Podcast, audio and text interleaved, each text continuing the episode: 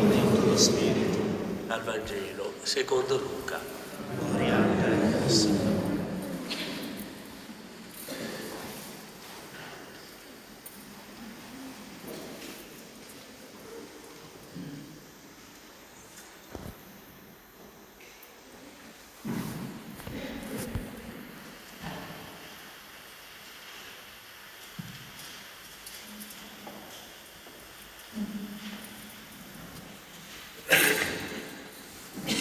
In quei giorni un decreto di Cesare Augusto ordinò che si facesse il censimento di tutta la terra. Questo primo censimento fu fatto quando Quirinio era governatore della Siria. Tutti andavano a farsi censire, ciascuno nella propria città. Anche Giuseppe dalla Galilea, dalla città di Nazareth, salì in Giudea, alla città di Davide chiamata Betlemme. Egli apparteneva infatti alla casa e alla famiglia di Davide. Doveva farsi censire insieme a Maria, sua sposa, che era incinta. Mentre si trovavano in quel luogo, si compirono per lei i giorni del parto. Diede alla luce il suo figlio primogenito, lo avvolse in fasce e lo pose in una mangiatoia, perché per loro non c'era posto nell'alloggio. C'erano in quella regione alcuni pastori che pernotando all'aperto vegliavano tutta la notte facendo la guardia al loro gregge. Un angelo del Signore si presentò a loro e la gloria del Signore li avvolse di luce.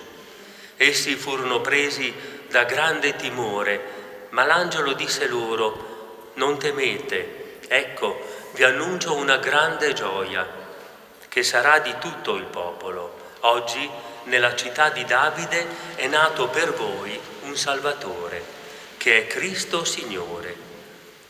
Questo per voi il segno, troverete un bambino avvolto in fasce, adagiato in una mangiatoia.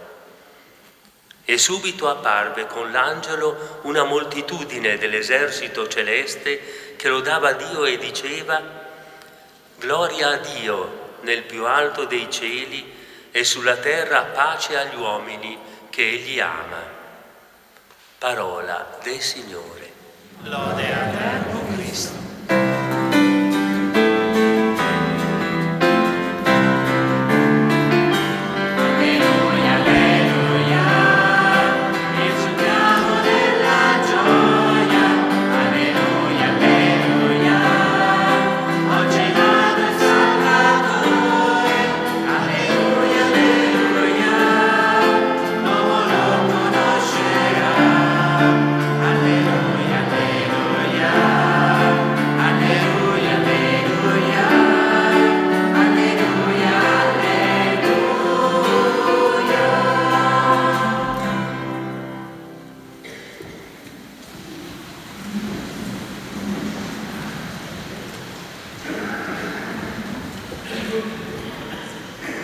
Questa notte ci troviamo a festeggiare la nascita di Gesù. È un evento così importante per il nostro mondo che anche chi non è credente lo festeggia allo stesso modo, in modo diverso perché chiaramente non viene alla messa di mezzanotte, però lo festeggia. Perché Gesù è sicuramente la persona più famosa della storia. Ha segnato la nostra cultura, ha segnato l'arte, ha segnato il nostro immaginario religioso e i simboli religiosi, eppure il racconto di Luca che ogni anno leggiamo durante la notte ci parla di una storia molto diversa. È la storia di una famiglia comune che deve spostarsi da casa propria in condizioni disagiate per sottostare al volere di chi in quel momento governava il mondo, Cesare Augusto, capo di tutto l'impero romano, e Quirinio, il governatore della Siria.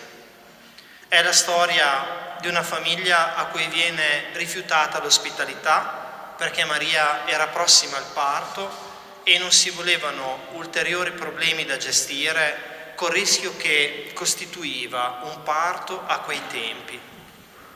È comunque una storia di vita perché il bambino riesce a venire alla luce anche se in condizioni pessime e quando un bambino nasce è sempre un momento di festa.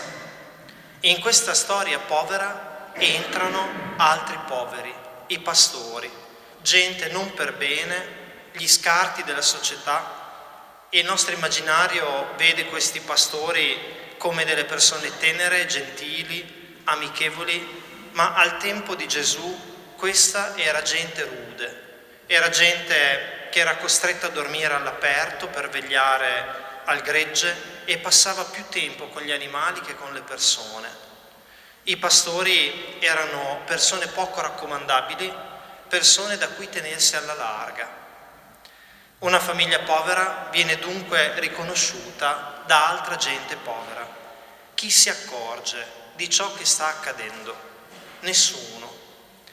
Per tutti è una notte uguale alle altre, tranne che per questi pastori che ricevono la visita degli angeli e l'invito a cogliere il segno di questo bambino avvolto in fasce che giace in una mangiatoia per le bestie. Ecco, il Vangelo di oggi ci racconta questo e accettare di ascoltarlo credo che ci metta in crisi perché apre tante domande. Che cosa stiamo celebrando questa sera insieme? Stiamo celebrando il Natale di questo Dio oppure stiamo celebrando un'altra festa, una festa sdolcinata che non ha niente a che vedere con la durezza che ci viene raccontata dal Vangelo? Dove sono finiti i poveri, gli unici che hanno saputo accorgersi di ciò che stava succedendo in quel momento? Hanno uno spazio nelle nostre comunità e nella nostra parrocchia? Ancora, quali sono i segni della presenza del Signore? Chi sono gli angeli che possono indicarci la direzione per incontrarlo? Ecco, io credo che queste siano tutte domande scomode a cui è difficile rispondere in un modo vero senza cadere nella superficialità. E allora io oggi ho pensato di raccogliere dal Vangelo due piste da percorrere per poter diventare sempre di più una comunità che sa riconoscere la presenza di Dio nella nostra storia. E mm, queste due piste sono la sfida della piccolezza e la sfida dell'accoglienza.